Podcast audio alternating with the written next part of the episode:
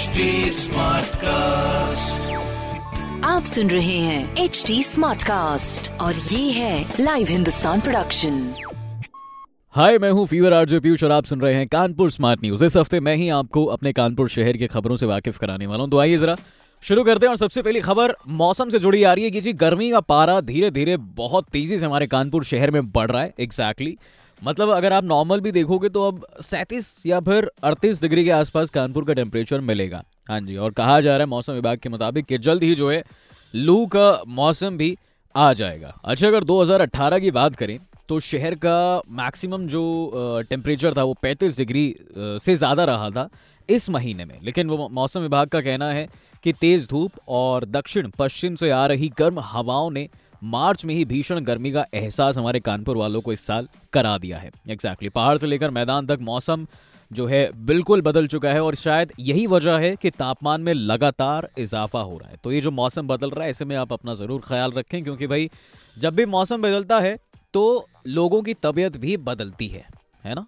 तो फीवर हो गया कोल्ड हो गया, ये तमाम चीज़ें हो जाती हैं, इसमें अपना ध्यान रखें। कानपुर शहर की दूसरी बड़ी खबर है पेट्रोल से जुड़ी। पेट्रोल डीजल के दाम में लंबे समय के बाद बढ़ोतरी हुई है। क्या कुछ है इस खबर में विस्तार से आपको बता दें। लंबे समय के बाद आखिरी पेट्रोल डीजल के दाम में बढ़ोतरी हो गई है। ऑयल कंपनियों ने नवंबर के बाद मार्च महीने में पेट्रोल और डीजल के रेट में बढ़ोतरी की है। दाम बढ़ने को लेकर आम जनता भी परेशान है। हाँ जी, हम खुद परेशान है भैया, हम अपनी बाइक लेके आते हैं, बताइए। कब तक 200 200 का पेट्रोल डला है कुछ नहीं आता है। अब सीधा 300 का डलाना पड़ता है। नहीं मतलब 300 भी नहीं, आजकल तो आदत हमें ये पड़ गई कि 305 या फिर 310 ऐसे डाला करो भैया। तो मामला कुछ ये चल रहा है और आखिरी साढ़े चार महीने बाद पेट्रोल और दाम में बढ़ोतरी हो गई है। और ऐसा कुछ यानी पेट्रोल के और डीजल के जो दाम बढ़े हैं, वो साढ़े चार महीने बाद बढ़े हैं। कानपुर शहर की तीसरी बड़ी खबर है कि भाई, बहुत दिनों से कानपुर में सीएनजी की किल्लत चल रही थी, जो अब पूरी तरीके से दूर हो गई अब पूरी क्षमता से फिलिंग स्टेशन शुरू हो चुके हैं। एग्जैक्टली सीएनजी यानी कि कंप्रेस नेचुरल गैस में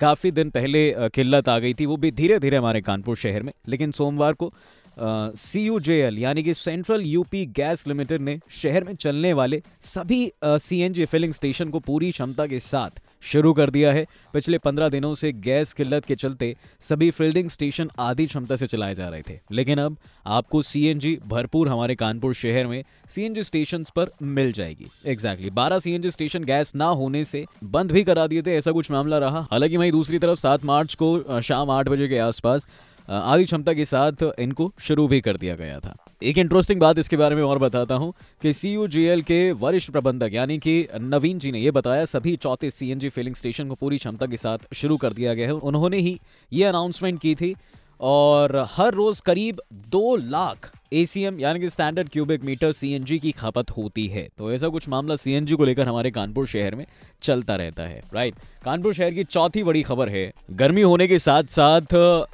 पानी जो है तलहटी तक पहुँच चुका है एग्जैक्टली exactly.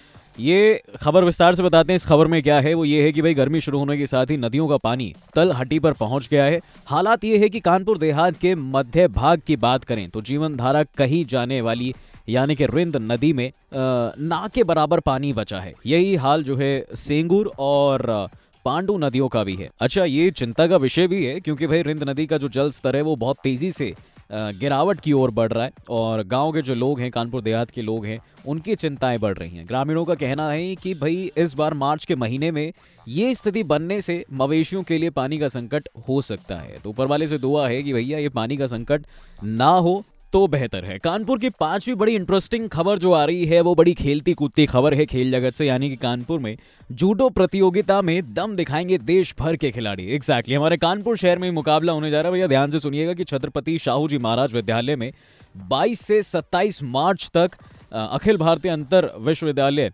यानी कि जूडो प्रतियोगिता होगी। राष्ट्रीय स्तर पर इस प्रतियोगिता में देश भर के लगभग एक विश्वविद्यालयों के प्रतिभागी हिस्सा लेने वाले हैं। इसमें 500 महिलाएँ और साथ ही साथ 600 पुरुष वर्ग के खिलाड़ियों के बीच सात भार वर्ग में मुकाबले होंगे। तो ऐसा कुछ मामला जो है रहने वाला है। वर्चुअल प्रेस वार्ता में कुलपति जो हैं, यानी कि प्रोफेसर विनय पाठक जी ने यह बताया कि मंगलवार को प्रतियोगिता का उद्घाटन चंद्रशेखर आज़ाद कृषि एवं प्रौद्योगिक विश्वविद्यालय में कुलपति प्रोफेसर डी आर सिंह करने वाले हैं। प्रतिभागियों को स्टेशन से विश्वविद्यालय तक लाने के लिए तीन बसों का प्रबंध भी किया गया है। तो सारी ज़िम्मेदारी हमारा कानपुर शहर निभाने वाला और ये बहुत बड़ी खबर है हमारे कानपुर के लिए। तो ये थी हमारे कानपुर शहर की पाँच बड़ी खबरें। ऐसी खबरें सुनने के लिए आप पढ़ सकते हैं हिंदुस्तान अखबार। कोई सवाल हो तो ज़रूर पूछेगा। On Facebook Instagram and Twitter हमारा हैंडल है at the rate H T और ऐसे पॉडकास्ट सुनने के लिए log on to W W W dot H T Smartcast dot com आप सुन रहे हैं एच डी स्मार्ट कास्ट और ये था live Hindustan production